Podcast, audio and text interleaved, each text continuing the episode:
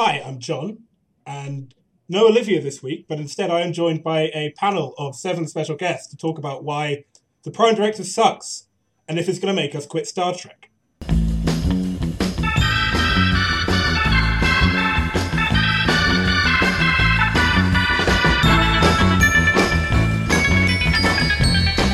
Now, Olivia isn't here to immediately start getting angry, so I'm going to do it instead. Which is that I think it sucks. I think it's genuinely, like, I mean, it doesn't suck as a whole. Like, not letting, not like doing colonialism on small planets, fine. Not interfering in a Klingon civil war, less fine. So I've gathered some guests and um, start. Let's, let's introduce them. So um, first we have um, Bodie Ashton. Hi all who's going to be talking about why the Prime Directive shouldn't be applied to galactic powers. And we have Steve. Hello. Steve's going to be talking about why it's not a cut and dry rule and that, you know, it's not playing down. He's going to do that with Lee. Hi there. Pleasure to, to join you on the week of the 800th episode of Star Trek. Oh, God, yes. I forgot about that. Yeah.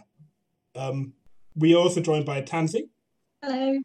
And Margot. Hello. How are Good. you? I, no one can answer me. and we're going to talk about they are going to talk about why the prime directive shouldn't be used as a cover for the federation being an isolationist power which it kind of is and finally we have penny and wim who are going to talk about why starfleet doesn't like the prime directive and it never follows it I have copious notes on this. oh, oh dear i have no notes actually that's No, I a lie i not do have have some notes But I yeah don't we're- believe that for a second, John.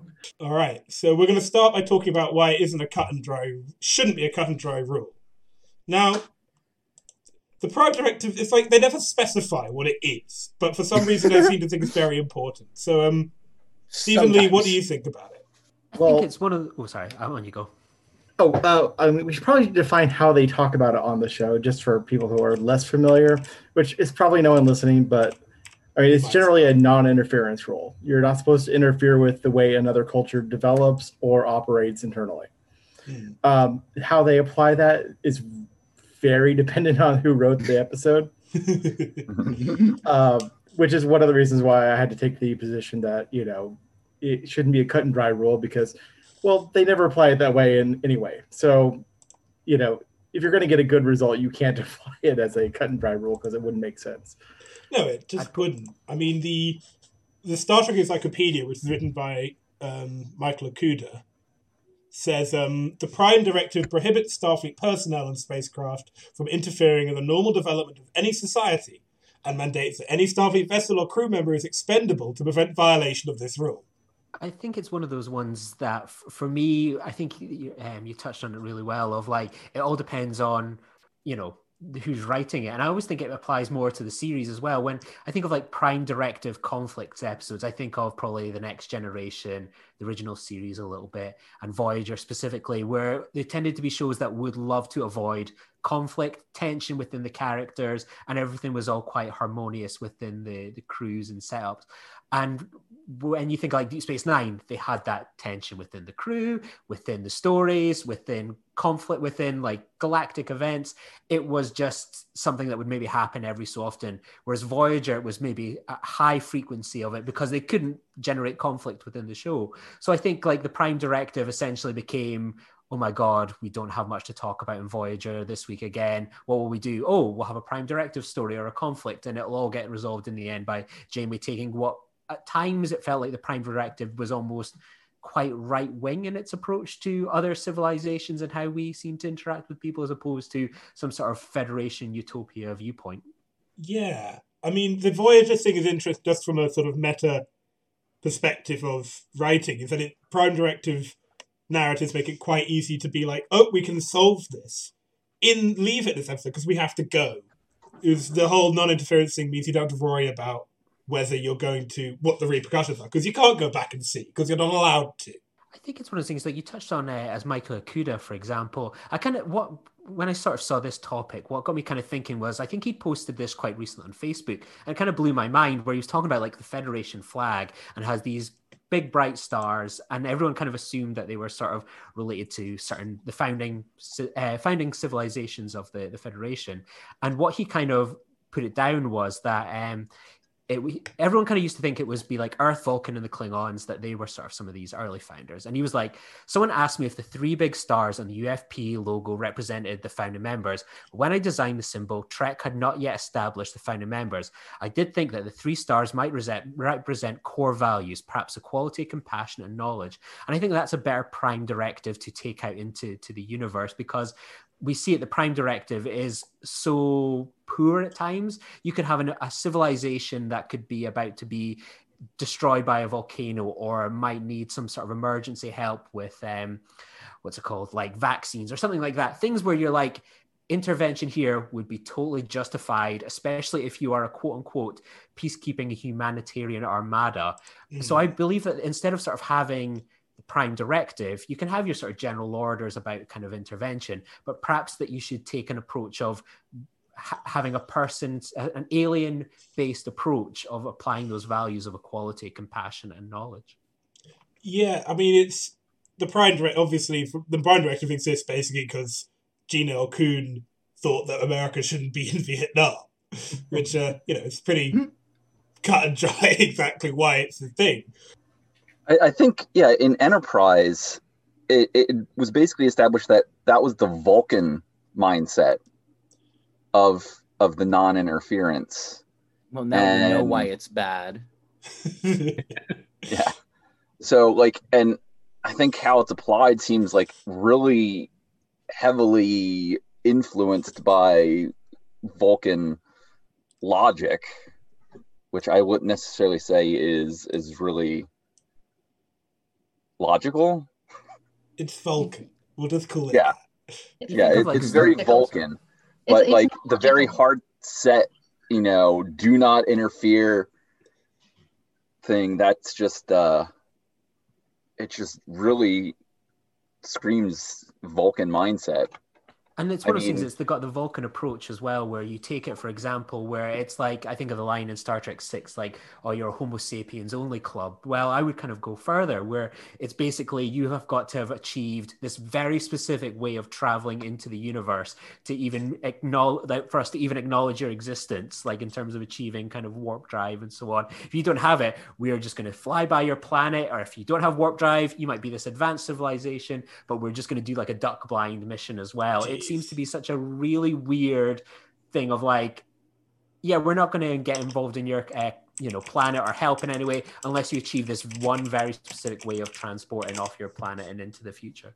Just sort of just going back on it, it's it's not very Vulcan because it's not necessarily logical. I mean, we'll cover that later, but sort of non-interference doesn't always mean that it doesn't involve you. So there are Mm. logical situations when it wouldn't, and it's not. It wouldn't strike me as a very Vulcan thing. It sounds like a very human, non-imperialist thing where you don't impose your values on another culture and you don't step in and start to tell them how it could be done better when they don't want you there and you have no right to be there. But I think you Did want to you- apply something like a prime directive if you have Captain Cook or Captain Magellan. You you don't necessarily need to do that for every single situation, but there are certainly a lot of times where it's like, yeah, definitely don't mess around with their culture, but you know maybe they can sign a consent form if they want help or something.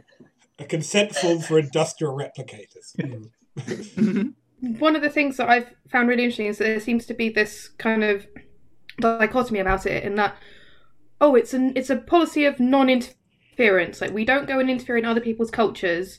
But then as we've just been saying but we're also not going to engage with you unless you behave in this very specific way you know? So it's it's simultaneously we're not intervening but we kind of are because if you want to have anything to do with us you have to behave in a certain way. I mean i guess i'd be like well i suppose that's very white isn't it God. Uh, don't steal too much of my thunder yet, Penny. Um, we're, we're getting to this. We'll get to. I mean, that does remind me of the two like the the one thing that always like gets me about the Prime Directive whenever I think about it is um, Friday's Child. They go to this planet. McCoy slaps a pregnant woman. That's all bad. But these guys live in tents and use boomerangs with knife boomerangs. What are the Federation doing there? Like, do these guys like have spaceships as well as living in tents and having boomerang knives? Or Look does like You could, it- you could say the same thing about Private Little War too. Oh well, the thing in Private Little War is that the whole point is that they they're had trying an- to they uphold had an anthrop- They'd had an anthropology duck blind there, and I don't have a problem with that. Uh, I don't think we want people out there worshiping the Picard any more than they have to or might want to.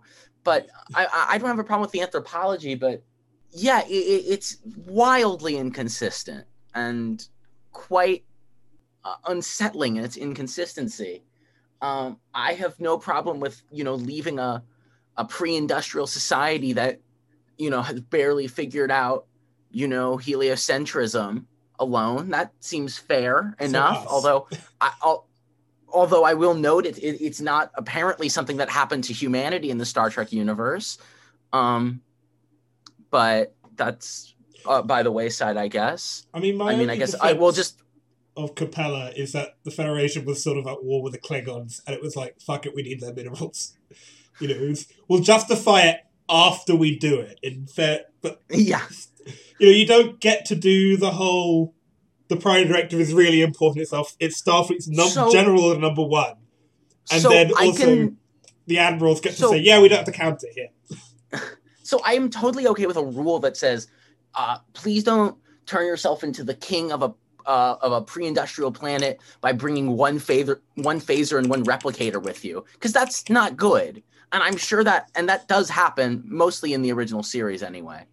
Hmm. But it's not. It doesn't make any sense uh, beyond that to me. And like I guess you know the prime directive after someone else violates it, then it's okay to violate it. Yeah, that, that happens all the it's, time. it's like, oh, Like, someone else broke the rules. We're good to go. That's the whole premise of a piece of the action, which is really fun. But it's also like, oh, they broke the Prime Directive hundred years ago, right? Get ready the phasers. Here we go, boys. Just like to maybe bring it back to Lee and Stephen here, because the the idea of this being a not necessarily a cut and dry rule, I think you know if we if we look on Star Trek as being a fiction, which it is obviously, as much as you know. Um, as much as sometimes we get drawn into it so much, but it is a fiction, and we have so many. I can't think of how many episodes we have or novels that we have. I know they're not counted as canon. Let's forget the word canon for a second, please. Um, and and all of these things, but we have so many episodes and, and novels and whatnot that focus on this. Lee used exactly the right word: conflict the conflict between the characters that we have and this prime directive, which we're obviously meant to think is a good thing. And yet it's set up in these episodes as being the thing that has to somehow be overcome. Because if we all had episodes that were like, well, the prime directive says we can't get involved, so fuck off. and, you know, that's, that's a pretty boring episode, really. Yeah, Um, That's a short track. yeah so I, I think that's really something that that points to this idea that you know even in the conceptions of the people making star trek and the people it's made for it can't be simply a cut and dry thing surely yeah. I mean, we talked about a Private Little War a bit, and I do like a Private Little War, just for the fact that at the end, Of when Kirk do, is about to John.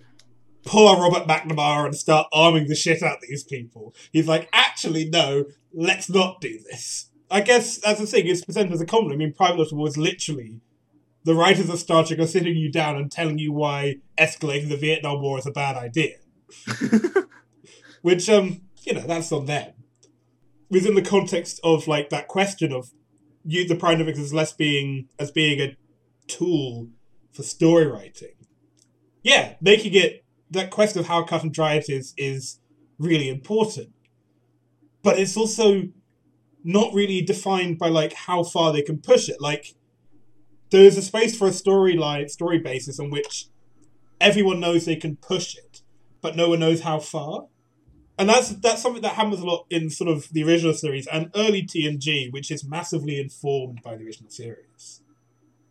But one thing that happens a lot in later TNG and DS9 is that the f- product has shifted from being this ethical protection for pre-warp planets to being something that just becomes part of foreign policy. Like they're dealing with warp-capable people, and they're pulling the Prime Directive in, and um, Yeah, I think Bodie, you want to talk about it not being applied to galactic powers and how it shouldn't be a bit.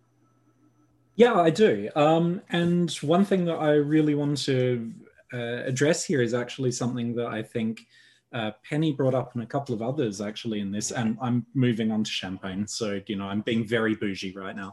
Um, cheers! Happy New Year, everyone. By the way. Happy New Year. Oh yeah, it's the new. It's no longer 2020. God. No, it isn't. Thank Christ. Um, I'm gonna be 21 this year. oh God, you're young. You don't know how young you are. I'm an absolute child. But where was I? Right. You're at the champagne. I was at the champagne. I'm on the champagne. There we go. I haven't, I haven't had too much yet. So, you know. um, the one of the big problems that we have with uh, the idea of the prime directive here and how it's meant to apply to things is, as we've already discussed, that it's so damn uneven. Um, but one of the major issues here, of course, is that everything that's made in terms of a law or an order or a, a constitution, if we will, is is always based on the history of a place.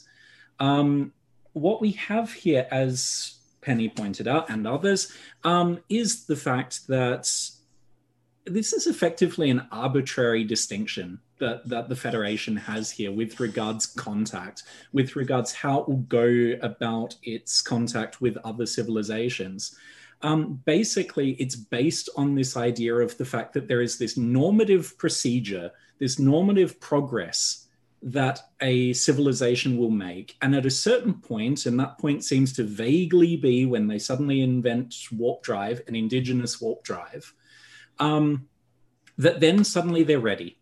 Now they're mature. And, you know, there's a whole heap of paternalism involved in that. But it suggests that everyone is going to follow exactly the same phases of history and exactly the same phases of development in order to get to a certain point. Picard has this point in, in an episode. So to paraphrase, I mean the the thing was, you know, the prime directive is is a philosophy and it's a correct philosophy because what was it? History tells us that every time a more advanced culture comes into contact with a less advanced one, then the result is disastrous, something along those lines. Now, the first of all, the idea of a more advanced and less advanced culture, mm, but secondly, whose history tells us this? Whose history are we talking about with this? Um, because there are so many ways in which this can develop differently.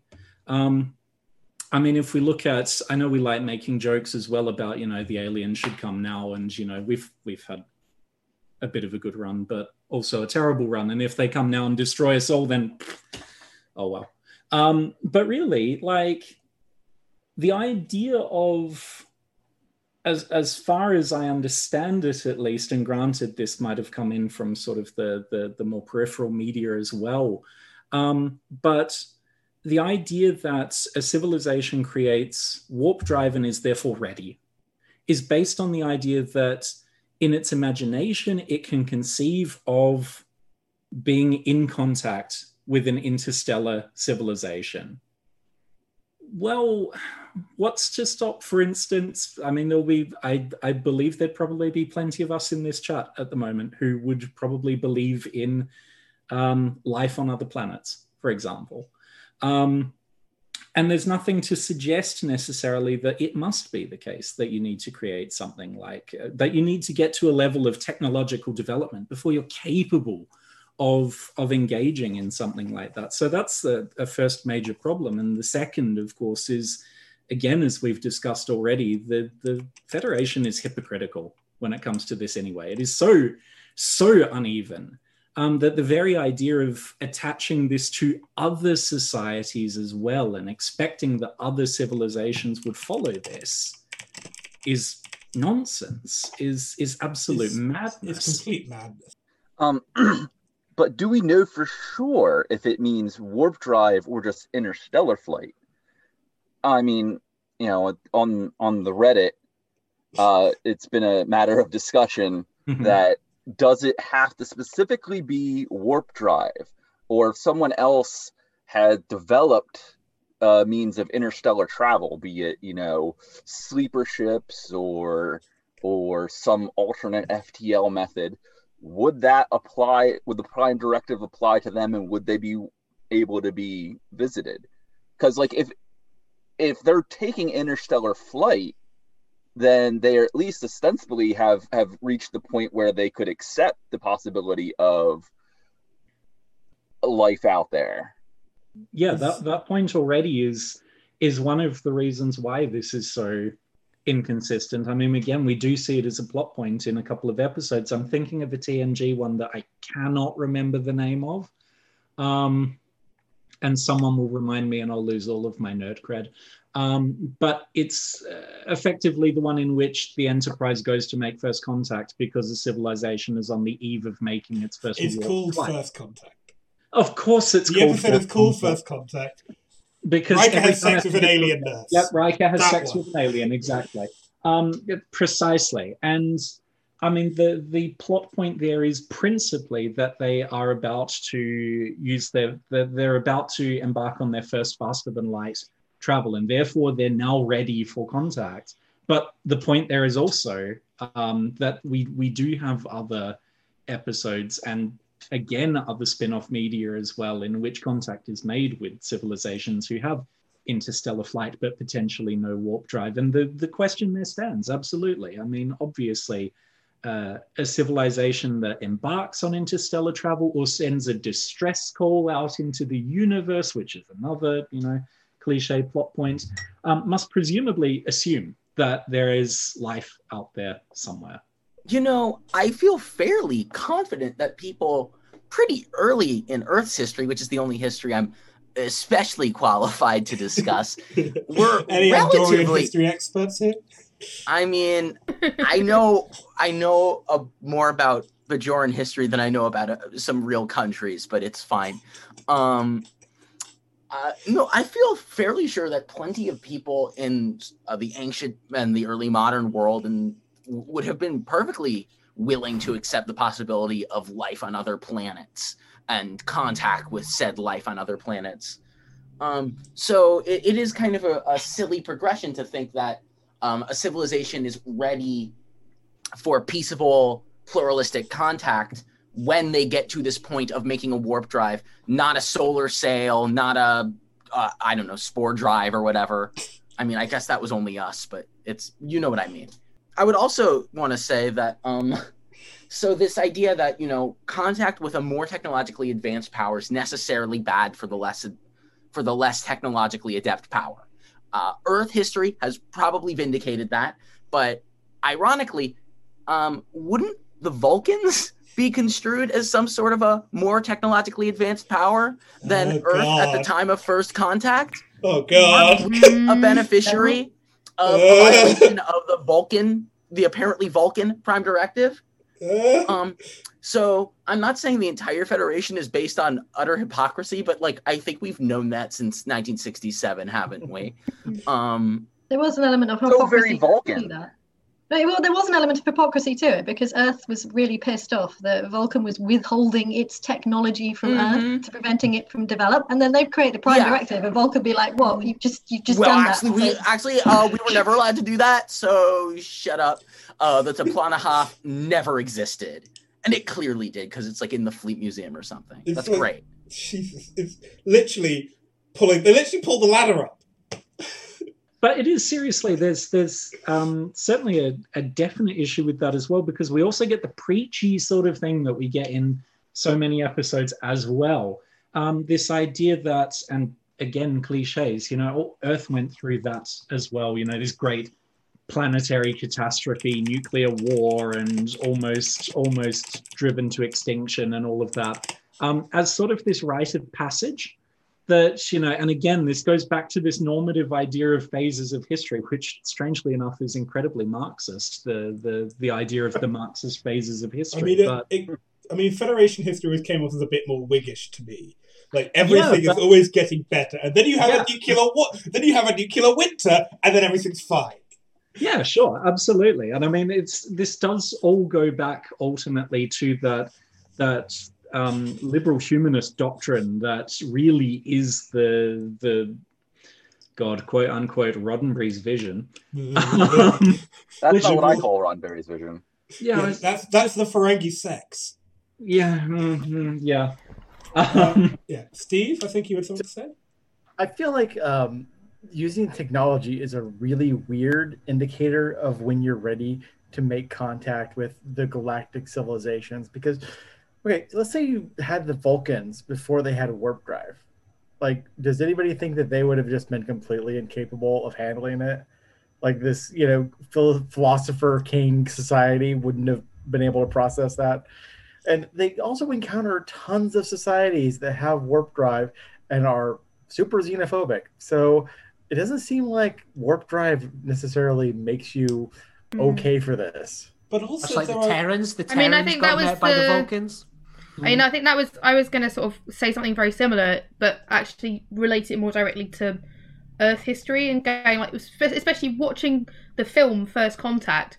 I'm looking at this and going, okay, so we've got one one warp flight, one from one country in a vastly divided nation in 2063. Three. Have I got that? Three? yeah, I watched the film yesterday. there's i'm looking at it going I'm, I'm i'm every time i watch it i'm like i do not believe that earth in 2063 was ready you know because it was uh, you know it, it had all these these major catastrophes um wars you know famine We had Q's little court running around. Like, Well, here's it's You know- even in we first we weren't ready we in first contact, they ready. acknowledge they aren't ready because Troi tells Cochrane, you know, for, well, you have the warp drive, we get first contact, and that's what unites everyone.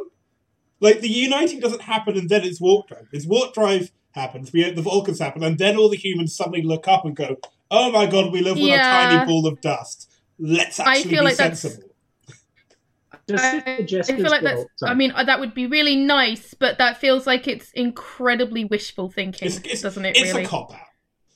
Does this suggest, though, that if we've got, uh, for example, a planet that has, you know, umpteen different nation states that develop independently of one another warp drive, um, because that's that's one of the the whole points here as well that this is meant to be sort of this united thing. Um, but if we've got, say, an Earth, except a different Earth, we got enough Earths in TOS um, with you know 146 nations or whatever all developing warp drive and all sending ships up themselves is the federation hiding from that or what I think they well. there are some pieces of beta canon. I think it's actually commented in alpha canon where they're like, con- they are in contact with warp drive worlds, but they're like, you can't join the Federation until you unite. Hmm. Yeah, there's a there's one TNG episode where half of a pl- half of a culture wants to join uh, the Federation, and it's a whole big kerfuffle about whether or not this is allowed because apparently it's never happened before. Oh, that's is it? The, is that the the high ground, which is the one which is meant like, ha ha ha, we're gonna do the troubles, but then it doesn't actually resolve itself. That may be right. I think it's a different. I think it's later than that though. But honestly, uh, yeah, late TNG was not my favorite. Yeah. But it's yeah, because I just I think with Stevens about societal development, which is you know, I just remember like Argelius in Wolf in the Fold. It happens more often in TOS actually. They stopped doing it in TNG, which I don't like. It's like these planets which are clearly not, you know, they don't have replicators. They're not particularly advanced. You know, people, the streets look like they're in Malta basically and you know Malta in like 9, 1855. But you know Kirk and Scotty are getting pissed in it. So did that planet have ships, but just still choose to have its capital city look like that? Or you see, I think what would make sense is that the Prime Directive is actually a really new thing in the 2260s, and like Star Starfleet's just not done it for hundred years, and then something happened. But they pretend that it's just always been there, which doesn't make sense. One thing I wanted to, to say is uh, in Enterprise, Soval was telling um, Archer that the Vulcans are afraid of humanity because they've done in a hundred years what took like two thousand years for the Vulcans to do. So it like their their whole philosophy of of the the non-interference and everything probably worked really well for for the very slow moving turtle Vulcans, but humanity comes along and they're doing all this stuff in in less than 100 years and like you know they like the like you said they pull up the ladder. I think that might actually have something to do with it that like humanity united much quicker than vulcans did and they're scared that they might you know take that technology and go over. But ultimately it, it boils down to that they end up forming the federation with the vulcans and andorians and tellarites Well, that And, comes down to that know, that- normativity, doesn't it? Like the the the whole thing, which makes this so illogical, is that if that's the case, then the Vulcans are assuming that everyone follows their development. Like, um, I mean, the point is well made. Like, the humanity has done in a century what the Vulcans took two millennia to do. Great, um, and and I can sort of accept that. But if the it's very it's vulcan arrogance yeah, well, Like, if I they mean, we're spending they a lot of time superior. shitting on Vulcans tonight, and I know, you know, Don't do that with me in the room. yeah. Let's um, let's be a bit more, you know, say what you want about the Vulcans, but they have been at this for a while. And the Okay. Bajorans have been at Have it for experience. 30,000 years. Yeah, but we both Mm. what? It didn't mean, do them much good with Cardassia. No, it didn't. Well, and there's another thing about you know the, the the the topic at hand, isn't it? Like who should it always be uni applied? Should it apply to certain powers? You know, should the Federation have actually intervened sooner? Should the Prime Directive have applied in that situation? Mm, Well, I would press that more, but I know that Margot has probably a large amount of thoughts on that as somebody who, as previously sp- said, knows more about Bejel than they do about real countries. Before But- we move on, can Yeah. I just want? I can I just want? Good God! Um, can I at least point out the fact that in everything that I've come across so far, including the the quote that John had from from Mike Okuda, and in fact in one of the the novels I read recently by David Mack, who of course I would also trust to have his finger on the pulse with with so much of this. Hmm. The Prime Directive applies to Starfleet it doesn't apply to the Federation at large. And that I think also is one of those points against it, effectively, and a point in favor of, of showing that this is so uneven um, that basically it applies to Starfleet and Starfleet alone. So that, that does actually make perfect sense um, because it's it right, Federation so- is the decision making body where everyone can sit around and discuss whether or not an intervention is necessary or where they're going to go or what they're going to do. Starfleet being an arm that is out there in the galaxy following the instructions of a Federation, or it should do, is out there on its own, weeks away from anywhere else, months away from anywhere else, making unilateral decisions about whether or not to interfere with something that they come across. So having a directive that says you do not interfere until you have come back and the federation's decided whether or not it want to interferes with it is actually a really good idea. Because otherwise, you have you have pilots out on their own in the middle of nowhere, captains with, I'm I, of questionable kind of like anthropological and political experience, trying to decide what Federation's relationship should be with a planet in the middle of nowhere. But isn't And there isn't is an that element of kind of like making last minute decisions when it's a direct threat or a direct problem that you don't have like six weeks or six months to get the communication back. But yeah, the, the idea that they then have a directive that says you don't interfere without clearance it makes perfect sense.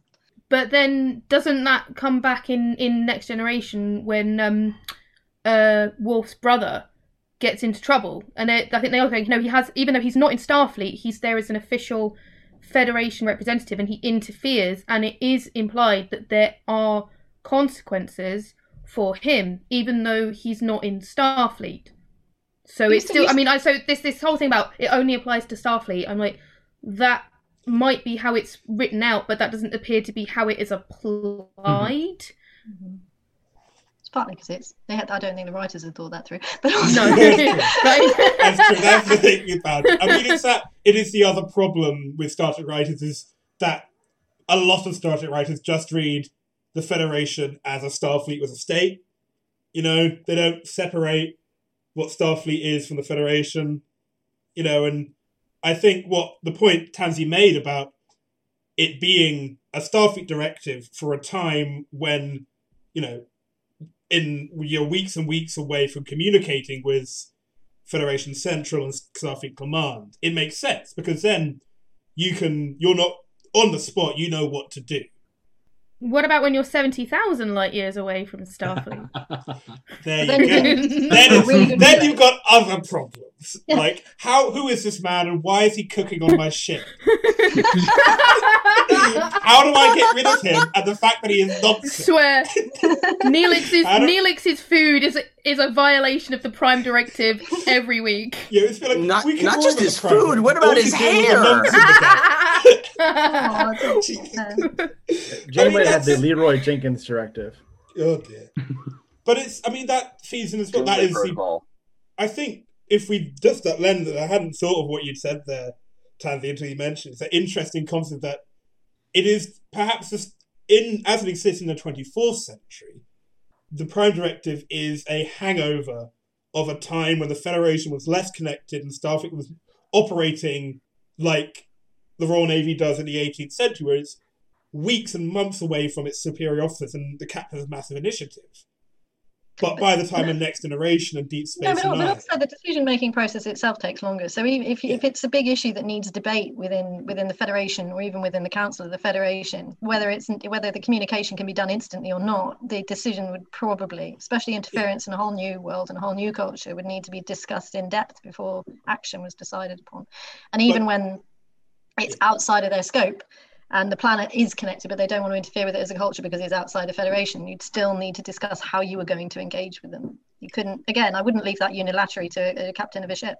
Yeah, which I think sort of is a very this sort of question of council directive is sort of it's a very nice. This is probably the best segue we've had in nine and a bit episodes of I Quit Star Trek into the next topic, which is you know it being used as a cover for isolationism, which I think it is. I don't know if you agree. I think that in the 2360s and 70s, Starfleet uses the prime the Federation uses the prime the prime directive to cop out of, interve- of intervening where it should. And Margot is nodding on on the Zoom call, so I'm just gonna hand it over to a large, long, and probably lengthy and probably very aggressive rant. Um, okay. So I want to talk about the Bajoran situation because what in God's name was Starfleet thinking it was doing there?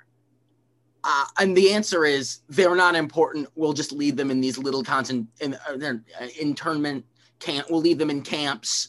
Um, maybe if they're lucky, they'll be in refugee camps where they might have blankets to last the next couple of months. That's in first of all in a situa- in a society with replicators. Great job. That's a different issue, but you know what I mean. Um, so right, you know, I could imagine them issuing some sort of, you know, Balfour Declaration kind of thing. Oh, of course, we support the idea of a free, self-ruled Bajor, but we're not, we, you know, we're not going to do anything about it yet. And they never did. Um, you know, okay, so we never really see the Card the first war with the Cardassians that you know Miles served in. Um, but It's never kind really of that bad. It's described as being like it seems like it's a raids and I've I've always assumed that the Cardassians and are are essentially a second le- they're a second league power, which is why the, they're such a perfect ally for the well ally quote unquote because you know if you ally with the Dominion, you're not exactly staying an independent power, but you're That's the why they're such a- Germany. Exactly. They're, they're, that's why they're such a perfect little brother to the Dominion. Um, so it just is really disheartening to me and maybe fairly realistic uh, to see such a large power essentially um, sacrificing a culture um, just as poli- as um, politically unviable in its you know maybe not recovery but you know what I mean. Uh, they they've decided that getting helping the Bajoran cause is just not worth their is it's not feasible. It's not going to happen, and so they're willing to let it slide.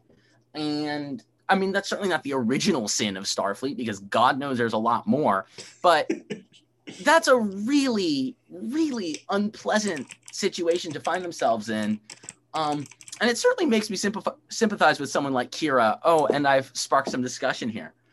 Uh, we don't really know much about the the Cardassian Federation War, but we know it was pretty brutal. Mm. So, like, and and the Prime Directive, aside from just pre-war planets, it does avoid interfering with the internal um, which I've never understood. like, But- um, you know, they talk about the circle coup on Bajor being an internal issue when, like, there's obvious, even if there weren't evidence, everyone would know that, like, the Cardassians are clearly taking a side here. What are you talking about? An internal issue? Well, That's oh, insane. look at Redemption Part Two with with the That's- uh, Klingon Civil War. Like, I like. By the, I just I- Right? as a they side interfere. They interfere. in As the a Klingons, side like, note, no, I think the I, I think calling it the Klingon Civil War is hilarious because their government is clearly just run by civil wars. but Yeah, like the Federation couldn't get involved. like Picard was in an advisory position until Mm. the the Romulan element was released. I or feel like Absolutely identified. surreal. What happened Absolutely surreal. I feel like Well, what one of the things that's re- yeah. Like if you look at Memory Alpha, Memory Alpha, like if you look on their article about the Prime Directive, they're like, oh well, yes, the Prime Directive, da da da. Except you know it was in force during the Klingon Civil War, and I'm like, No, was it it? wasn't. What? No, it wasn't. ridiculous, And- and- absolutely and I'm- ridiculous. and honestly, I'm glad it wasn't because the quadrant would be a lot worse of a place if the House of Duras had won. I feel like what happened there was that the Klingon Civil War happened. The Federation Council ramped up to intervene. Then some Starfleet intelligence was like, "Here's the latest Romulan war plan," and they went, "Oh, But that that's so the thing I have the problem I have with a lot of people complaining about Federation and Starfleet not interfering when there's obviously bad things going on is is comes from probably a realist point of view in that if there is no strategic relevance to something there is very little argument to try and get involved, particularly if the individuals involved, particularly if the parties involved don't even ask you to get involved. If they ask you to get involved, that's a different question altogether. That's fair. Um, Uh, But it just does. It just sort of it- makes me feel like uh, if the Federation happened across Nazi Germany, they would probably let it no, but it could never run be. its course. No, but Germany, Germany was Germany was of strategic interest to the surrounding countries and the surrounding allies. It was. It Well, was no, of- I'm saying if they if they encounter if if they if you know paths of force had developed naturally on that planet, that's patterns of force. Excuse me. If the one with John, if that's if an if a fascist adjacent state develops naturally on a planet and it's pre-warp and it's going around crushing its neighbors, I think the prime directive would essentially state that this is this planet's natural course of development. There's nothing we can do as much as we might sympathize with the oppressed people within that uh, state. Um, oh yes, Sorry. John. Oh, and John Gill was a terrible historian. John I, I Gill." will never. Sorry, of course did he John was. Gill read inside the Third Reich, or was that just lost in the Third World War? I hope not. Did- does that Right. So I so if the Federation is a realist power, and it certainly seems I, to no, be, I didn't say realist. I, I would. I, I always prefer to use the team. To, the team. Yes, I've had too much of this gin and tonic tonight. Um, I much prefer to use the term um, pragmatist because okay, fine. If it's a if you, pragmatist if you power, don't understand then- how the how the threat is going to either build and affect right? No, they're clearly a the relevance- pragmatist power, which is fair. That's probably necessary. But they really, if they're going to be a pragmatist power, um, then I all I have to say is that the moralist trappings are getting very old. Well, I I think No, that no, the I, I, again, I don't, I don't, I'm one of the few really. I don't, I'm not, I'm not really in a in a big majority on this. Who there's a there's a degree morality, morality and ethics are. Oh God, it sounds terrible when you say they're fine, but that you have. But you do. You've got an organisation. You've got limited resources. You've got limited capabilities. You've got a Starfleet that. I mean, ev- I mean, I think everything in the galaxy outguns Starfleet. But you've got, um, you've got, you've got. Apparently, Yeah, they're they're just like, so all those ships are so fragile. shots, your shields are gone. You know, it's like auxiliary Yeah. power. It's like why, why don't you just use that power to begin with? But you um you got moderately badly kind of weapon ships. You got limited. You've got limited capabilities. You've definitely got a limited size fleet. I'm not even quite sure how Starfleet works. And um, Please don't in get me does Earth have a started. if anybody listens to the podcast would like to know how Starfleet works, I have a 1500 word document telling you how I think it works. As well as the two hours of sleep I got. Um, That's an awful lot of words for magic. Yeah. I magic.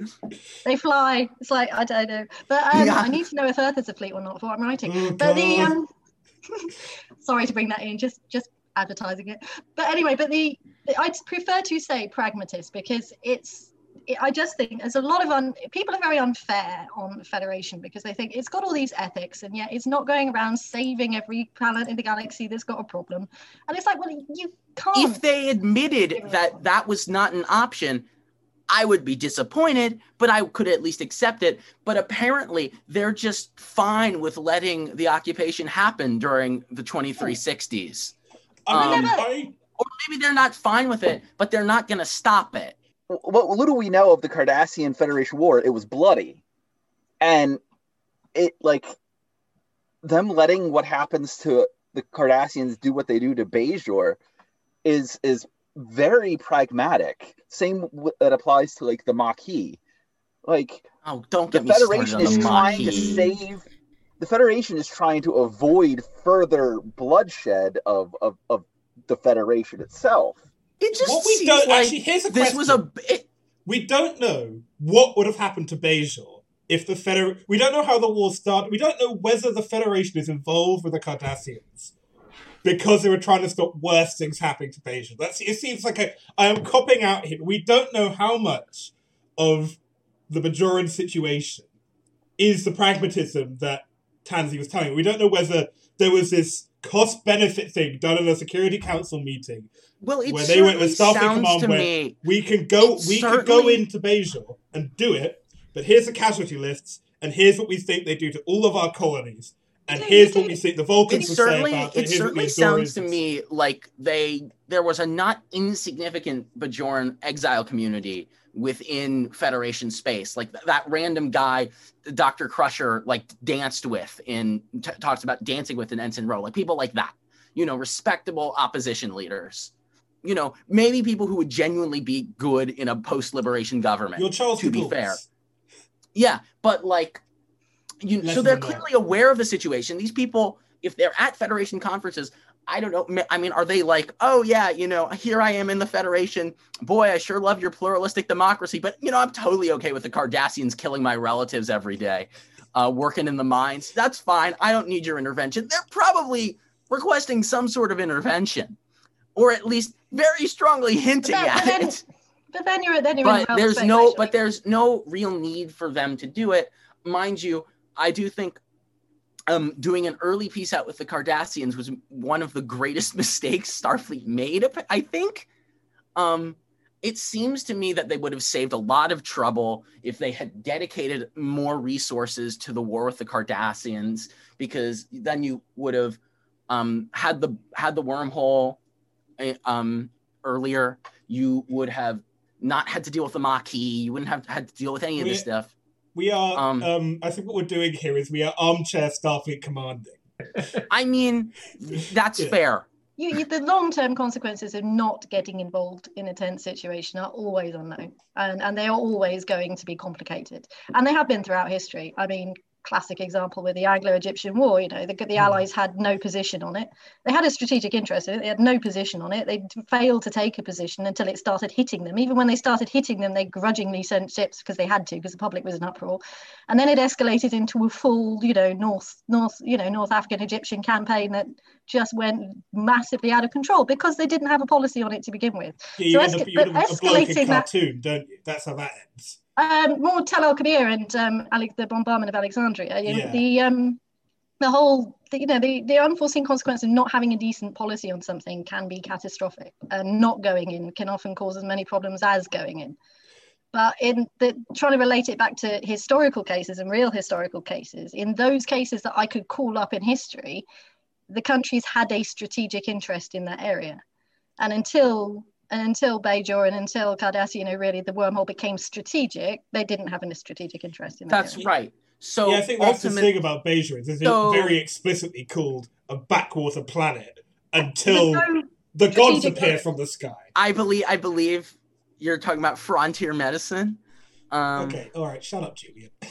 uh, but uh, yeah so right so they're pragmatically saying that this is a we are aware of this not human rights catastrophe because that's very anthrocentric, but we are aware of this uh, catastrophe and this affront to the pluralistic values of natural rights we espouse in the Federation, but it's not important to us because we have more pressing concerns. Although I don't really know what those concerns are before the Borg show up, but like, Yeah. whatever, it's fine. You know what? They were Um, upgrading all of the subspace relays. It's going to be really cool. they can all have a big Zoom party. You know, you could be on Chester 3 and Oh, right. calling somebody in the Vega colony. It was going to Yeah. be great. I, I, I can thing is, well, if call, you're but looking I can if you're- call every Rigel I want to, and I Yeah, still don't can know how many there are. But if you're also talking about historical precedent as well, when we do, when, when we historically have intervened on humanitarian grounds, it has not been because we saw a humanitarian catastrophe being walked in. It's because they re- asked us for help. Hmm. Yeah. And again, I, I yeah. So I, I, all I'm saying, I guess, is that Starfleet, well, the Federation knew what was going on Bajor, knew how bad the Cardassians could be, was fighting the Cardassians, and decided this isn't really worth all of our resources. So yeah, I think one thing so you, so with isolationism or or maybe more generously pragmatism and realism in mind they walked away and they paid the price for it now i suppose it's not fair to say they should have known at the time that you know the jem'hadar are on the other side of the wormhole because like to be fair no one did but uh if we're if we're armchair starfleet commanding as john said I think it's a fair thing to uh, criticize them for. And even if the Dominion didn't exist, it would still be a real. Uh, it, um, the permissiveness of the Federation with regards to the Bajoran occupation is still very troubling. There's one It's key very line which I took take from the Anglo-Egyptian War and also from the and also from Khartoum, which is when when Gordon's out there, and also with the Anglo-Egyptian War, and people were coming back to Britain and saying we need to get involved in this, we need to do it. Gladstone's response was, "Why? is it is it is it threatening the Suez? Is it threatening Suez?" And the answer was no. And he's like, "Why are we going in? Why isn't someone else going in? Why isn't another has the French going gone home? why, why yeah why and also I, I would also bring up that from what the little of the the, the fan kind of the serious fan writing i've done and read is that is that when you're when you've got the it didn't it doesn't preclude the agreements do not preclude individual planets within the Federation from interfering if they believe that there is a humanitarian crisis, and it doesn't preclude them from. See, now I want to write a story about like an Andorian, uh, like international brigade on Yeah, Bajor. so they- they could have done a something. sounds quite coalition. Fun. They, That they could have had technically the member individual members themselves could have in, unilaterally decided we're going to help out a bit with a with a humanitarian intervention. That's true. I would We assume shouldn't- only 'cause we it's shouldn't not large refer to the. Federation as some kind of monolithic power.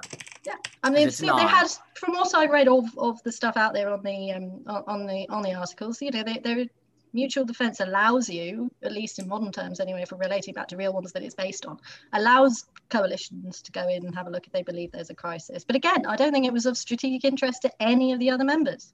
Yeah, I think that's the problem with Bajor is we know it in the post um Bajoran wormhole world where it's the you know it's the fucking Gibraltar of the Alpha Quadrant, not bumfuck nowhere in Shropshire, which it is before. That doesn't. But just because it was bumfuck nowhere in Shropshire doesn't mean Gallitep didn't exist. That's, and that's what I'm faulting the Federation for. I think that's a valid fault. I think Bodie, you had something to say. I do, which is um, again to relate it to sort of those those actual real world historical examples, um, and of course remembering that Star Trek has always been and remains to some extent. It's still sort of uh, the attempt to be sort of America on galactic stage. Oh boy. Um, yeah, well, um, so let's look at America, for instance. Let's say, well, I mean, the problem with interventionism versus isolationism is that there's never a clear cut point. And I mean, Tansy made this point very well.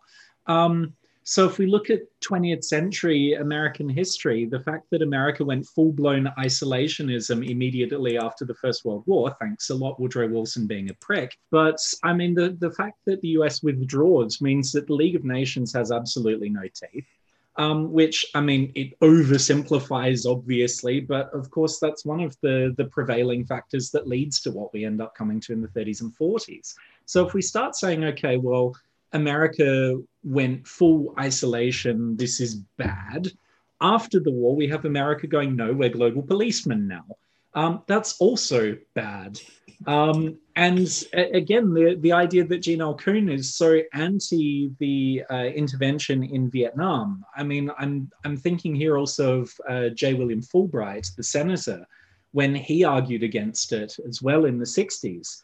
Um, but I mean, his point on that as well was not just, you know, we shouldn't get involved because our involvement is bad for the people we become involved with which is, I think, what the, the Prime Directive sort of frames itself as here. But also, it detracts from our, he says something along the lines of, again, I'm paraphrasing here, it detracts from our own efforts to perfect ourselves. And I think this is kind of the the point that we lose a little bit in admittedly the high-minded morality that the that the shows and the media attempt to come across with about the Federation. And I think Tansy's got the uh, really important point here. The Federation is a policy. Um, that means that it must behave in some sort of pragmatic fashion. Um, if we're going to accept that galactic civilizations engage with one another in a way that terrestrial civilizations have over the course of history, then we have to assume that the Federation will act in that sort of fashion as well. Um, so really, what it seems to me is that um, you know it's going to make decisions according to its own self-interest, which I don't necessarily have a terrible problem with in big scare quotes.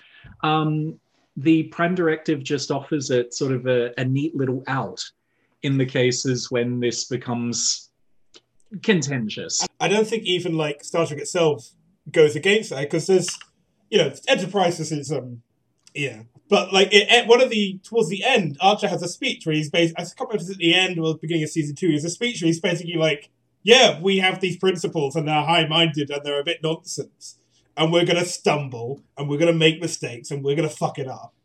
But it's more important that we're Was that actually the writers' room talking about the show?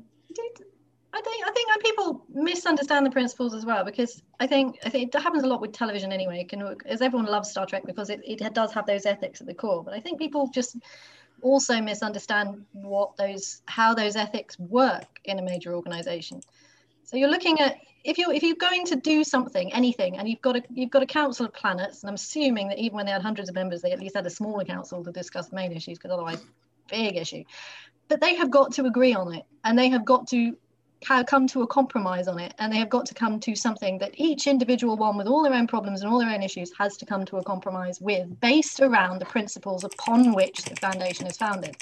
Principles that don't match those that are founded, then we probably wouldn't be going through the council and probably would be told off by the others. But they've got to come to a compromise. I think people really don't understand the relationship between the ethics of an organization and how those individuals come to that compromise within the boundaries of those ethics.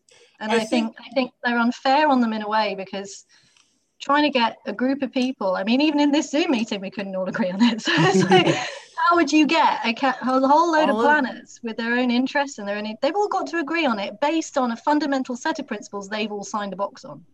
I think of that's this the is- sort of thing because people always like, oh, we want like a West Wing Trek show with like you know President Archer, and if that would happen, and of course we'd all want that because you know we all have faith of the heart, which is something I can say on this podcast because Olivia isn't here to stop me. Anyway, that if that show happened, that's what I'd want to see. I'd want to see this. We know what Federation ethics are. We know what Federation morality is. But I want Well, to I funny you see should say that, but Archer and the Federation Council, Council Secretariat or Cabinet or Council Security Council sitting around a table having that question of we are against slavery.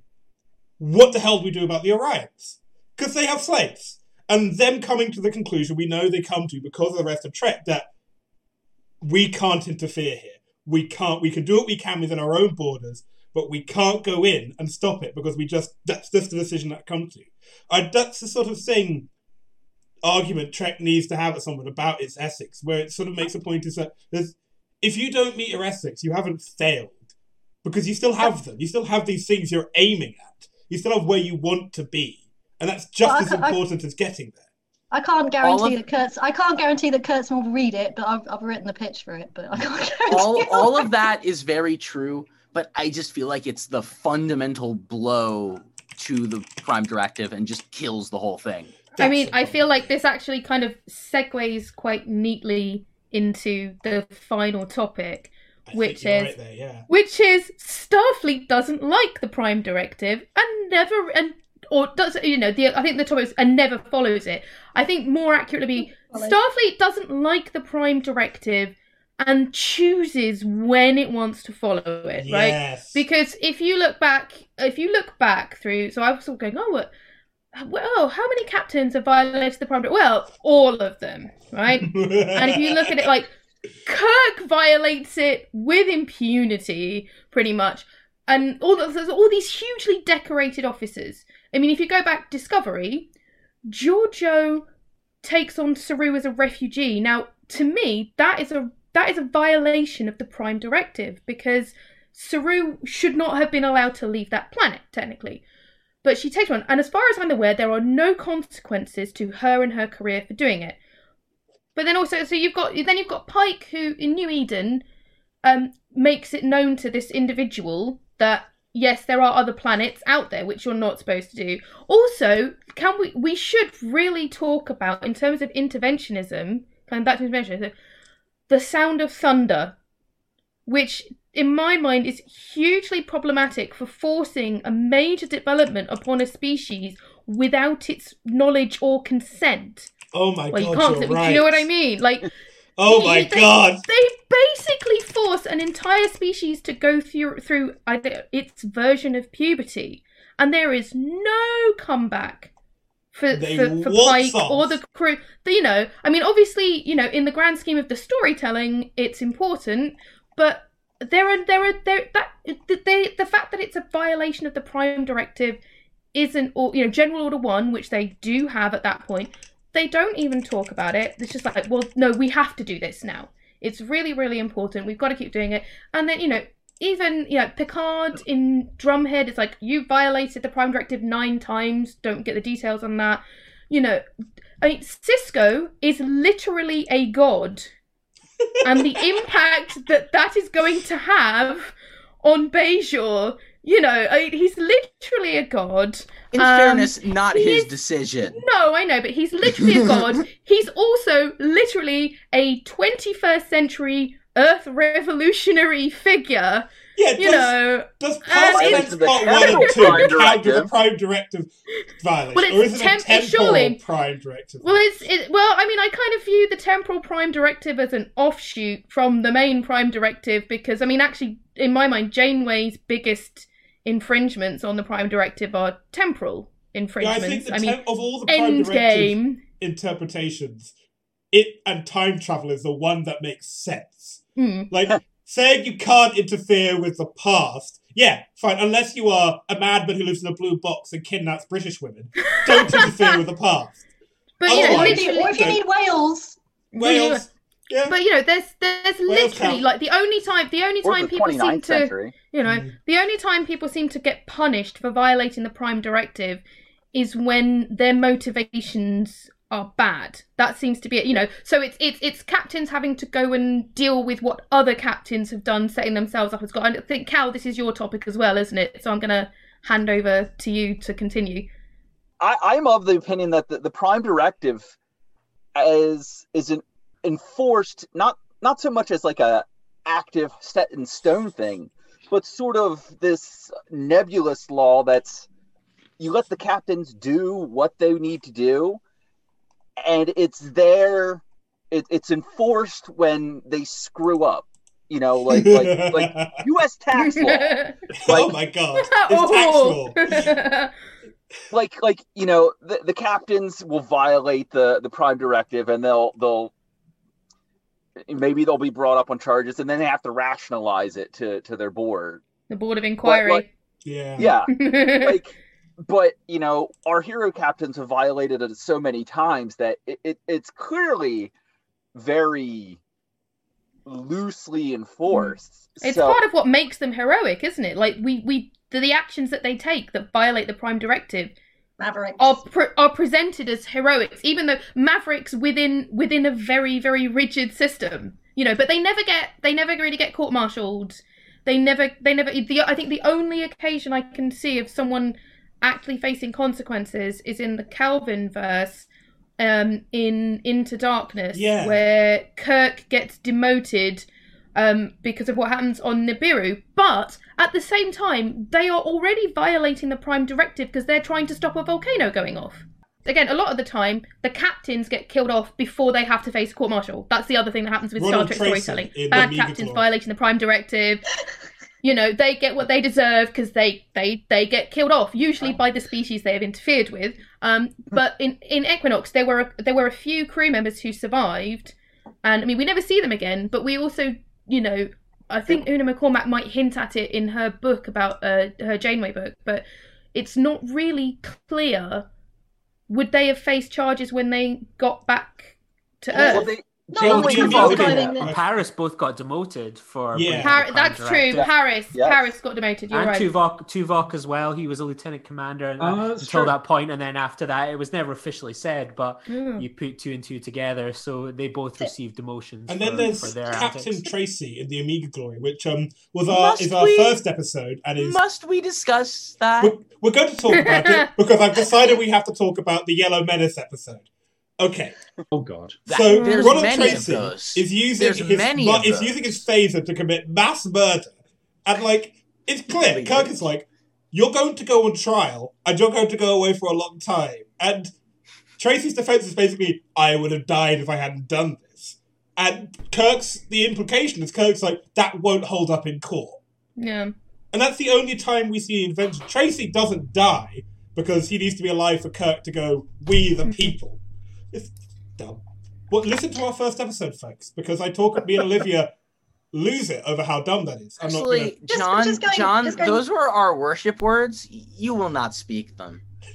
Just just going back briefly to the into the into darkness example is the silliest example of like saying the prime directive is should not be violated. We're going to demote you. It's like if he hadn't done it, there would be no one left alive on that planet Yeah. to develop a culture of any kind. So they weren't it's interfering with their That's culture. what, and that's the pen fine. pals thing again. But again, it's he's he doesn't he he doesn't get demoted because they're there. I mean, they're obviously it seems like they're obviously there on a, on a sanctioned mission to stop this volcano blowing up. But he gets demoted because he goes and rescues Spock, and they see the Enterprise. But it's like you already interfered with this culture, though. You already by allowing it to survive, like you have already interfered. well, they I sanctioned didn't it, so remember it's that. fine. That's insane. You know, again, again, They- this is again only when we're talking study, about. though. They weren't meant to do the volcano. You know, we're Yeah, because talking that was about one of the things that Pike brought Um, up afterwards was that you know somehow they survived. I really don't understand how a natural disaster is apparently uh, an acceptable way for a Mhm. society to end. If we I- I seem think to this all value comes human, back we seem Right. to to what- life. this all goes back to what Bodie said about ev- and actually a lot of people said, but Bodie made it clear point of Mark's history is that the Federation has decided there is a certain way history should work, and that if certain events hit a species and they get yeeted out of existence, whether it is volcanoes, climate change, Nikita Khrushchev blowing the world up, whatever it is, Space that's tough balls. Mm. Like, that's No, just what's happened, you know. No, because the prime, let- no, let's the get prime this other- directive is. Sorry. in in Star Trek Nemesis, Picard, Worf, and Data take their you know space dune buggy to a pre-warp planet to pick up pieces of of a data, and they get into a firefight with the locals and take off in their ship, and they never mention anything about it being a prime Mm. prime directive What about what about um to uh to thine own self or whatever that one is thine own where Data uh, loses his memory and accidentally gives uh, civilization Oh, radiation yeah. poisoning. yeah, yeah, yeah. I feel like very there is a room in the But JAG again, I office at Starfleet I Command think- just full of people ticking. Okay, violation, violation, not a violation, not a violation, Mm. violation, not a No, violation. that, that would be the that would be lawyers. That would be like the full legal directorate. Right, Yeah. the Federation Council, Federation Legal Council, being like, "Well, what do we think about this one, everyone?" There is just On an Monday office for morning prime directive violations at Starfleet JAG. Yeah, that show would be the other Star Star Trek Discovery. No, I think if, I, I, if that show existed, it would have to be like lower decks level of just these people are overworked and underpaid, and they're just Not stuck in this basement office. Like, wait, so I he still he fired the nuclear warheads into each other. I guess that's not a violation. So one of, one of the other things I find really interesting about Starfleet and Prime Directive, um, and I think it, because it does start to have knock-on effects, is when they have officers, people joining Starfleet from non-aligned worlds, right? Now, I think if you were going to be really strict about the Prime Directive, you'd go, sorry, your planet is not it because you might learn stuff and then you go and interact with your people if you are interacting with your people and that could have an impact. You know, we have Kelpians, we have Ferengi, we have Klingons, and actually Worf in particular, his involvement with Starfleet and his involvement with the Klingon Empire are, are often at odds or can or cause a violation, an, a, a direct violation of General Order 1. But it, Well, his it's like- parents And know and, that, Car- they? So and Picard's role I know, I know. as It's, arbiter it's, it's and it's Picard's role as arbiter but- of succession in the Klingon Mm. dis- in the Mm. Klingon succession dispute. I mean, I mean, I know we've talked about whether or not uh, the Prime Directive should apply to great powers like the Klingon Empire or even secondary powers, um, which I, I simply don't think it should. And also, um, it's silly to to talk about not interfering with a great power because that's not how trade or international relations works. They necessarily interact with you. Um, even if you only have sleeper ships, you're necessarily interacting with the ra- with the rest of the cosmos. Um, but I mean, Mm. Picard, Picard, who we usually think of, I mean, who I, I find some rather obnoxious, frankly, as this doctrinaire upholder of the Prime Directive, is in many ways one of its most flagrant violators. Oh yeah, but I, I think agree. it's it's what is really nebulous is that as I see it in my head, there is the Prime Directive as this thing about what to do with pre-warp worlds, and there is this way it has evolved into a foreign policy principle of the Federation, mm. like you know, bit like um, Machiavellianism or Bismarckianism. It's just evolved into a foreign policy idea. I mean, with 47 subsets, I think that in, that to me says Starfleet doesn't like the Prime Directive because it had to create 47 different subsets for it to make any sense whatsoever. But that's general bureaucracy. There's always, Yeah, there's it's always like, like, listen, these- manual. as I a can point, buy you've got to that. consider these people aren't being. These people are doing this job because they like it because there's no money they don't get any wages. So these are people I who don't enjoy what it was. bureaucracy. But I think what we've have come to a sort of general conclusion is the Prime Directive is basically built with more holes in it than a Swiss than Swiss cheese in a sieve, and everybody's kind of okay with that in the Federation. But they're also really, really happy to use it as a cover. They're Oh, I, my I main problem blew- with the I Prime totally Directive is Sorry, yeah, Cal.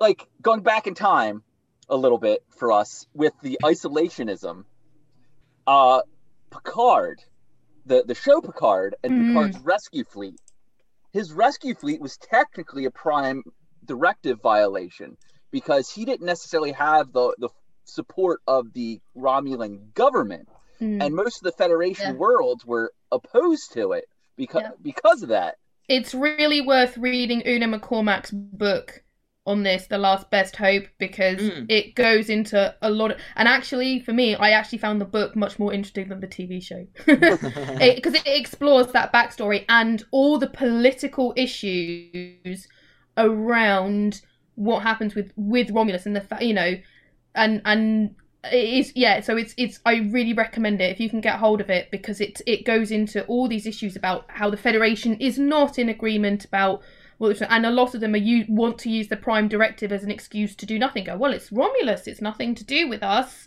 you know and basically do exactly what they did with bajor and completely abdicate responsibility for for loss of life uh, but it's even easier for them to do that because well we don't like the romulans so it's even easier for them to to But- care less because they go No, well this also- actually removes a I can strategic accept. enemy Oh, I was just gonna say I can accept uh, a pragma- a pragmatic federation. That's probably what we see, but I, I don't think that uh, that that federation fundamentally isn't uh, living up to its moral principles. And no Mhm, mhm. state ever has, ever in history, never has, never will, never could. But that's still, um, but um, for a state that pr- seems to kind of recognize that this, the federation is awfully sanctimonious. Yeah. Yeah, that was a, no, but also a problem I have with Picard in general because watching it, I mean, I, I did enjoy it. I think style wise, I enjoyed it. character wise, I enjoyed it. Setting wise, I enjoyed it. But political premise was just like, no, no, no. Don't understand what they're doing with like the, the ex Borg or whatever. What, what you is know, that? like that. Like I said, that's why I I actually enjoyed having the backstory fleshed out, and I went, that's the show I wanted to watch. Actually, Okay, that's need what to I read, wanted to um, see. Last Best Hope now. Um, if Really, Really, I- McCormack I'm is sorry- listening, preemptive, this book is great. Thank you for writing it. Come But, on uh, our podcast sometime. It's not my This is not mine. It's not your podcast. You're just here. But, But yeah, to, actually, be fair, to be fair on, to the podcast. to be fair on Picard, there are there are, there are precedents again because Romulus did not ask for the assistance, and again, you don't generally interfere unless you're asked to. So in all the like Kosovo, for example, they did not go they did not go in because they thought it was bad. They they got a, it was voted on and they got asked to come in. Mm. Um, but and the same thing as well with interference in places, whether it's sub-Saharan Africa or anywhere, they they're asked to come in. They don't they don't just go in because they bash in, sort everything out, and go out. Mm, mm. Mhm. What? That's But fair. the, um, so there is a there is a political precedent for that. The only thing that annoyed me as well was later on the Romulans like, you didn't finish helping us, now we all hate you. It's like just I mean, it's the Well- that's just, well, I mean, just bitter again- people being bitter. it, it kind of i think it kind of comes up that you know a lot of the romulan populace were not made aware of what was going on because of how secretive romulan society is so all of these people are going why didn't you come and help us because they didn't know that their own government knew what was going on and basically said no thank you to help. I you know I it's the just don't think classic they- we can shift we can shift the blame onto the federation now that there's no romulan you know you know there, there's that whole idea of of our situation sucks and let's blame someone else you can for it someone which was if your planet's about to be destroyed, would you really say no? I mean, let's just consider the fact that the Romulans are, you know, these are the guys For who what the worth, if Borg are anyone destroying would, the all of their Romulans- settlements in the neutral zone, and they turn around and go, "I wonder if we could blame the Federation." for this." Federation, right you know but i mean i think also you yeah, know if, yes, if yes, I anyone mean, would do that, it's the Romulans. by by I the mean- time enough romulans knew that the situation was a mess it was too late to ask for help So I Uh, could yeah. imagine like Yeah. 18 different um, Federation resolutions that are like, you know, We don't uh, like it, but we're sympathy- gonna have to go along with it. but we're well, gonna have to do it yeah I was, I was going to say like sympathy and solidarity with the brave Mujahideen fighters of Bajor. I mean, what? Um, this horror novel is dedicated to the brave resistance of the, Tar- the Tapa Pro- province. oh my Oh god! man, Rambo three. Brave resistance cell of Shakaar Edon. Oh my god! and it's like, It's a general, It's it's, like- a general issue I have with I have with a lot of the more modern incarnations anyway, and sort of like rogue elements within the Federation, and kind of like especially don't even get me started on Section Thirty One, but mm, I, I kind of like You the, won't. plans going on here. It's like no, institutions are impossible to move once once you put them in a certain direction. They just take there's so many years of changing and reform that once they've voted to do something and they go off and do it, they will do it. And they will probably end up in there longer than they want to, even if rogue elements within it don't want them to be in it. Mhm. And they and the same thing with like I just have to put it in there. Just section 31 would not exist in that. it's a bit like I the do UN like Charter having the Thunderbirds in it somewhere. And especially especially fleshing it out It's to the point like where it's an it's the entire U, it's the. UN Charter creating yeah. unit. yeah it's like there's an agency, and you're like, which would involve phenomenal amounts of paperwork. We won't For talk what about it's that. worth, Oh, I think- feel like by it's like Deep a- Space Nine, Unit Thirty One is like three guys. It's like um, Yeah, One guy. the witch. makes Fi- it's like the witch finders in uh, Good Omens. Like it's like one guy in a shed I mean, who like if you take pretends it- he leads a massive real world- army. See, I If you think take I'm a going real to be world in example, it would be an intelligence agency above NATO. And you're like, no, it's just not going to fucking happen. Um, I've I've always actually really liked Section 31 in there, and I think it makes perfect sense given the sort of polity that the Federation is meant to be. I think it Um, makes sense in Deep Space Nine, where it is three blokes in a room who think they're all George Smiley. You've got an organization the size of the Federation, full of member planets that are never going to sanction an agency like that above their level. As for that whole, like the the Federation is supposed to be all nice and moral, and it doesn't want to make these decisions, so it gives them to this little section that absolute. I think what Bodie's probably trying to get at is that why do you think they know about Yeah, bold of you to assume that they? Right? know it Bodie, exists. is that your necessarily go that far, although it's it's quite possibly a, a point there. Like this is as I mean, Section 31, as we know from Enterprise, has existed on Earth since before the Coalition of Planets, let alone the, the United Yeah. Federation of Planets. So the idea No, that but I'd like to hear. Yeah, go on, carry, sorry, carry on. But I really like. I'm like. I'm really curious as to the rationale as to why it would Mm. exist. Right. I can totally understand why you go. Oh, it can't exist. But I think it's really interesting about like it can exist because The one, the I think I, the have fact with that it. it exists already on Earth um, means that again, I mean, there is that there is that institutional inertia. It's very hard to get rid of those sorts of things. The other point is that I can imagine it going supranational if basically the idea of what first was the coalition, then became the federation, was always intended as something of well it, it was effectively an experiment and a dangerous one at that as we see in enterprise season four um, when we have this sort of yeah we'll give it a go but we're pretty reluctant about it and you know this is this is all a bit of a gamble the very idea that you would include within the formalized structure of something like that an organization that works outside of the legal framework of No. that union in No. order to keep it safe there's basically two ways to view Section 31, which is that if it is a sanctioned part of how the Federation works, Tansy is right and it's done. But if it is how it's presented in DS9, in which it is Hmm. people, individuals have decided they must protect the Federation from the things that go bump in the night, Oh no! Again, I have an issue with that. then Well, there's that's- other that's- issues with that. But it's not going to be, it doesn't really undermine it. That at Being least that at least makes more sense. It makes more I sense. would argue that there is still That is historical effectively precedent. I how mean, how the, gonna- the uh, intelligence agencies in the United States did operate Yeah. throughout like the Are the Section 31 the 70s. Pinkerton? I don't know. Section thirty-one is sort of like the anthropocentrism of the Federation, like taken to an extreme. Like we are the human vanguard. You know, the other races Hmm. aren't good enough for this. It's our job now. But that, that said, Oh man, that's very Vulcan. Ooh. Oh, I say, I say, I say, we will have order, would do this. no fighting in the war room. No, I do. I do. The other element of Section 31 that I have the biggest issue with as well is that the one that irritates me more than anything else, more than the fact it doesn't exist, is this is this is this is television naivety. It's like the Federation is supposed to be this moralistic organization, but it has big hard choices to make, so it divests it to another. e- No, it you, no. Yeah. Like the And hard choices like- that Section Yeah, 31 is supposed to be making And like Monday and also, morning like- at the UN.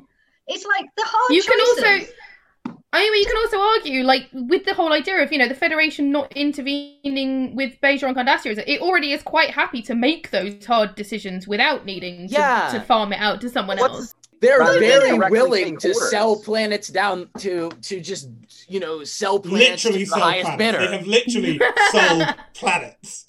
Yeah. They don't need Oh, Section 31. Oh, They I mean, there's the, nothing the for you know to the, the the the creation of the DMZ with the Cardassians is you know probably the most egregious example, but there are plenty of others.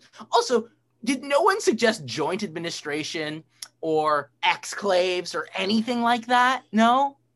Nobody read the pre- nobody read the Treaty of Westphalia when they drew up the DMZ. That's all I'm saying. Actually, I oh I still don't understand how Picard made a fucking blockade. I think it went hmm. vertically. That's all I'm saying. It I think did, it went but can't you vertically. just fly like, you see that map? around? I think it goes from the bottom to the top, and like the Romulans could have gone under it, but it would have taken Commander like a Sela, month, and Commander they didn't want Sela to do is it. like curses. I only think in two dimensions. That's literally Sounds that's like how Roger is Picard put his ends starship Fargo. all the way down. So Actually, as I mean, there are some mentions in Beta Canon, like some trade routes go under the Federation. Like there is a negotiated Cardassian Klingon trade route that just goes under the Federation, which is Literally dumb. under the table. But I, you know what? I think I'm okay with that. I'm okay with that. I Like think in that makes sense. I mean, the big of thing about that is like going around takes a lot more time than going through in Yeah. three dimensional space. If you're Mm. trying to Like, if you could to back up the House the of Earth- Duras, I feel like you'll take eight more hours. Yeah, Well, I think there's a whole point. I I think the whole thing is that the the Romulan supplies are coming in like it's like at the minute supplies because the moment the the Federation ships on the border, the Duras start whining about Yeah, that was stupid. weapons. That was Yeah. stupid. I don't understand how that how how that was any sort of a civil war if the Duras were that outgunned. But it's The Duras fine. are the Francisco de Mirandas of the Klingon Empire. Don't You've say these things. They are incompetent from start to finish. They had one good thing, and that was the time they framed the Mogh, the, fa- the Mogh, the family of Mogh, for the for the massacre on whatever colony Worf was on. That was their only good step. Everything Khitomer. apart from that seems to be a shit show because apparently there's Hey, one whoa. Klingon planet and it's Khitomer. Can we just have appreciate that, like, through all of the original series, the original series film, it's like the Klingons have slavery. They conquer planets, they enslave people. You know, they are undiabolically horrible and unashamed about it. And there is no then by the next that between they're our friends. Khitomer and the next generation, they've changed. Any better? Yeah. yeah, it's like Are, and are there is even not? an episode where like there is a rebellion, there is a planet rebelling from the Klingon Empire. The Federation's like, well, that's not. We're gonna have to do something about that. It's No, not, yeah, they Doesn't While while it. leaving while leaving Bajor to the mercy of Yeah, like- Cardassia, like, Uh, while no leaving, interrogation while of whether or leaving the Bajor to the cruel engaged in a mercies of massive chattel Strain slavery Dukat. yeah. They are I mean- the, they are the major power in the area, so Klingons doing Do you think? something would be Do you of think the interest to you. Federation would, would have been okay if it had been the Klingons oppressing Bajor? Because I'm Yeah, a hundred yeah, percent they yeah, would have been. yeah. Yeah, because it's a major power have, that might have an effect on them and sort of be a territorial grab in These somewhere. weirdos with their fucking So- earrings. Who so- cares? So, ta- so Taz, you're saying that if the Klingons were the ones oppressing Bajor, the Federation would have got involved, Or might No, have, they or wouldn't would have. or might have. have. Yeah, because th- the Klingons Apparently, are in the writers' room originally, to it the was the Rom. Apparently, in was- the writers' room, it was the Romulans who were originally oppressing Bajor. But then they would have definitely got involved. Yeah. They'd have Yeah, been they'd like, have been taken they over there yeah. as he all marched in. Mm, I think I suspect it's part of the reason why they changed it because like mm, the Federation would care if Yeah. Romulus were involved. They Yeah. wouldn't really care. I think one of the things that I think actually make one of you know the whole Discovery Klingon War thing has its problems, but one of the things that as I've been writing Edge of Midnight actually has been quite good is that that war going so badly for the Federation puts all of the nonsense of the 2260s in context because the Federation has just lost a war really badly. And they've got to recover as quickly as they can. So, of course, they've chucked the Prime Directive to the window. Of course, they're landing on Organia and Capella, and they're ignore. They've got Ardana in, who have like a stratified society where the ruling class live in a flying city because they're trying They're to stop the transporting conquering the Dolmen. They're transporting the dolmen of, Special of Ilas. directive uh, exclusion to like anything dealing around the Klingons. Like, oh, oh, oh, Klingons are there. We gotta, we gotta get there Mm. before them. That's what I did miss out on the on the intervention thing as well, because if you know that the Klingons are advancing on territories of relevance to you and beginning to get closer and beginning, beginning to impinge on your area, that ceases to be of no strategic interest to you and Yeah, it it becomes, becomes of of strategic massive interest. interest to you. To Somebody get else to interfering in it right? makes it interfering with you, which means you are involved whether you like it or not. And staying Yeah, out so the Prime Directive was meaningless to begin with. but uh, yeah, Well, I also Prime yeah. Directive so- is where it is of no interest to you and where it doesn't have a thing. I mean, that's why I'm saying it's kind of like there is a logic behind it. You're on your starship, you mm. go on, you do not interfere without instructions, but then the council all get together, they all do decide this is of strategic interest, we need to act, and that's you go and act. this kind of circles back to Starfleet doesn't like the Prime Directive and ignores it because at its heart, and I think this is like we, we all kind of ignore, at its heart, the Federation and Starfleet is expansive. It you know the Federation wants to wants to bring in more worlds. It always wants to. So the po- the idea of a policy of non-intervention doesn't really work if you're trying to recruit you're an new worlds. It's an Right, if you're an Everybody doesn't wanna be expansionist an power. they're they're an No, but there's- expansionist power with like criteria to me. But I think, but I think this is this is why insane. this is why what you're talking about, John, going, you know, after the, the the the war with the Klingons, they threw the Prime Directive out the window because they wanted to expand, to repair and become safe again, to be bigger and to feel more secure. So it was easier for them to throw the Prime Directive out of the window But they probably because it got even- in the way of their goals. But they I mean, probably wouldn't have even considered it throwing it out the window. It would have just been Yeah, yeah. we have interp- we have we have interpreted as saying it doesn't matter here. You Yeah, know, it- yeah, yeah. You know, if you know, they might have been sending Federation Marines down to Akama or something, but halfway across the galaxy, they're still prosecuting Captain, St- you know, Franken or something for stopping a nuclear war. No, but you're involved in a you're involved in a massive, massive war of unprecedented proportions. You still stick to the fucking Geneva, Conne- Geneva Convention. You still stick That's a good to the point, rules of war.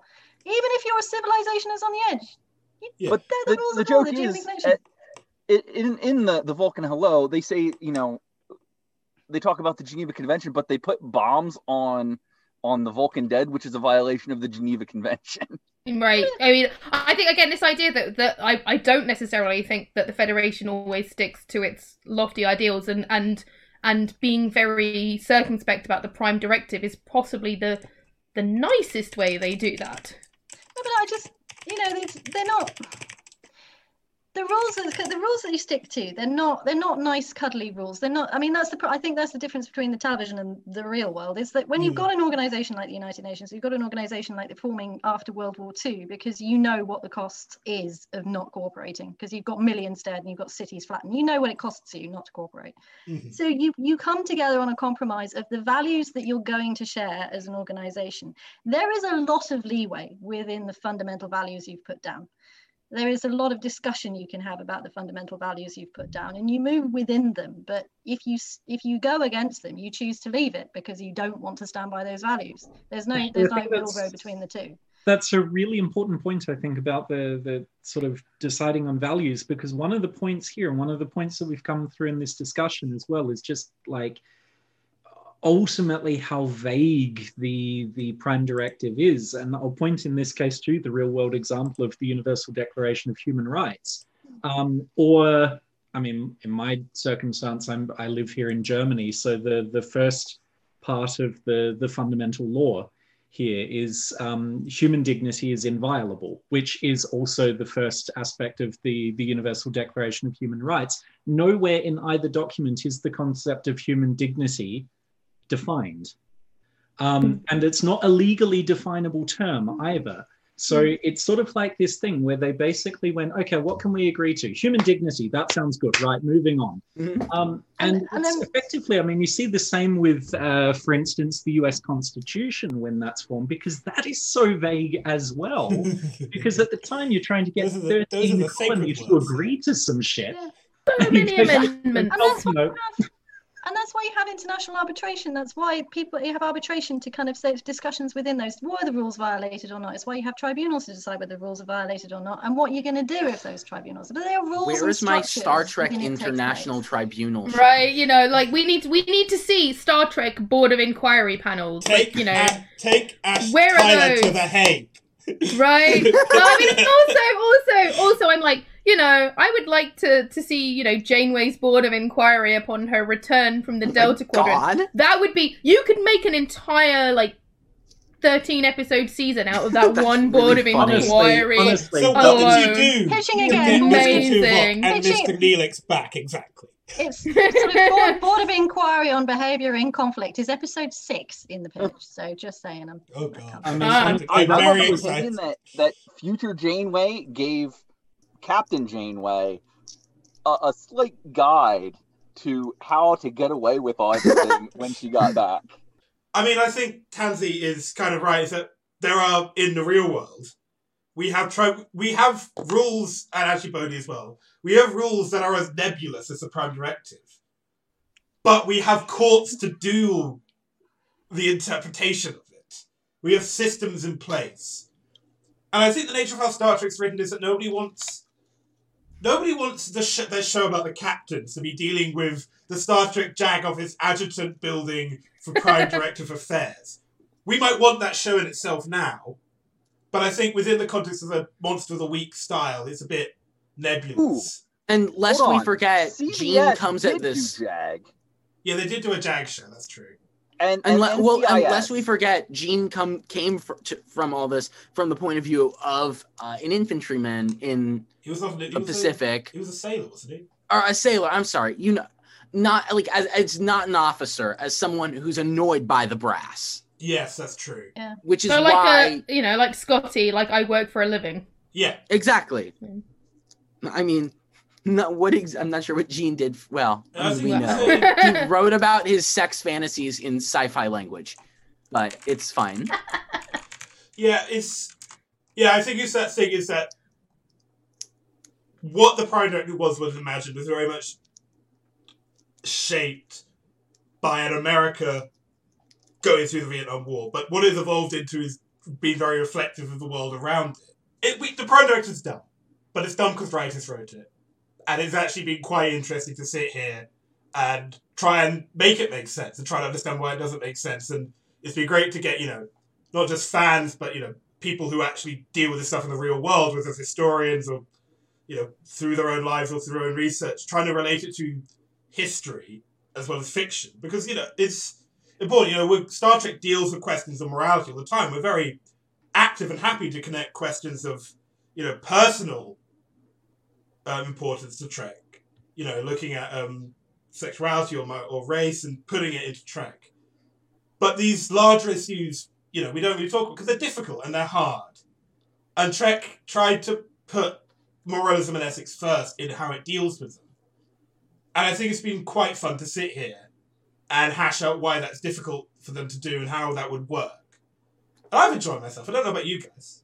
That's been brilliant. Yeah. I was all right, I guess. Yeah. And, um, Olivia, Olivia hasn't been here to bug me about how boring this is, so I consider it. Um, so yeah, I think that's it for this week. We'll be back to normal next week. And before we go, if anybody has anything to plug, now is your time. Well, yeah, if anyone wants to sort of say, yay, Kurtz, Kurtzman, read it when I send it to him, that'd be great. He's never going to look at it. But, you know, there's, there's a few of you here who at least can say it would be nice. I've got something to plug for you actually, and that is uh, a book that's edited by my partner as well as uh, a colleague of hers. So that's Ooh. by um, Sabrina Mittermeier and Mareike Spychala, um, which is. Fighting for the Future, which is essays on discovery. Um, which I actually used for a little bit of uh, revision, so to speak, for this because there is a chapter in there by uh, international relations people on the use of diplomacy in discovery. Nice. Um, so there's plenty in there on how Discovery relates to old Trek, uh, how it manages to fit within that canon while also reflecting all of the things in in the modern age, including things we've talked about here, and including all of those other things like like John pointed out with uh, how we deal with things like sexuality and race in um, this more modern context, dealing with a a, um, a franchise that's lasted so long. So I would really recommend it. Um, Nice. it's it's If it's got being an Sarek in it, academic reading it's a bit, you know, but um, it, it can be a bit pricey, but it's Mm-hmm. definitely worth a read. I think I would just reiterate my uh, recommendation for Una McCormack's The Last Best Hope, which fleshes out the backstory to Picard and does deal a lot with the political wranglings of the Federation and how that actually impacts on the rescue effort and um, how it parallels with a lot of what we're seeing happening around us now as well actually. I think it's just it's a it's a very very well written book. Even when you know how it's going to pan out it's so well fleshed out and it's just so intriguing. So i would definitely recommend that to you all. So I am Geeky Steven on most of the platforms, unless you see My Little Pony stuff, and then it's the other guy who has the same screen name. But uh, so if you like jokes, that's where I'm at. I also have books, My National Parks, about a Nice. feral park ranger, and Explain That Science, which is a creationist attempting to explain all of science. Can I, So can if just that's add, your jam, Can I just add? I love the glasses, by the way. I really Oh, love your thank glasses. you. They are pretty groovy. Yeah, though, though this, as this is an audio format, you don't get to see them. That's tough. Just take our word for it, dear listeners. They- they are not in the visible spectrum, uh, listeners. You have to just understand that. Imagineer them. All right. Um, anything else to plug? No. All right. Um, uh, I guess I am on Star Trek Online as at Czarwyrm, C Z A R W Y R M, um, among several fleets, including Olivia's Reign of the Blue Boys. I'll be pleased to know it's been mentioned on the podcast. yes, we have yet to have an event, but we do talk a lot about nonsense on the in our Discord. Um, last night we talked about Pepsi Man. I'm not going to explain Pepsi Man. You're going to have to find that one out yourself. Well, we all know about Pepsi Man. Uh, I already plugged myself in the Alon of Troyes video. Uh, Episode. video It's, not, podcast. we're in, it's in an audio format. We're an audio medium. All right. John, thank you for having us. It's Thank been. you. thank you Thank you very much. Thanks for inviting me. I really enjoyed I'm glad it. you all came Thank because you. um, you know, I this is how I this sort of stuff it distracts me. It distracted me a lot in sort of November when I was doing a lot of work, and I thought a lot about, think a lot about it a lot more. My own plug here is um, I am currently writing a Star Trek history of the Federation Klingon Cold War. is called The Edge of Midnight. I'm going to put a link in my Twitter bio at some point. But um, I've written one chapter. Please go give it some love. Um, I kind of do some fun stuff. Lorella's a war criminal. Um, sorry.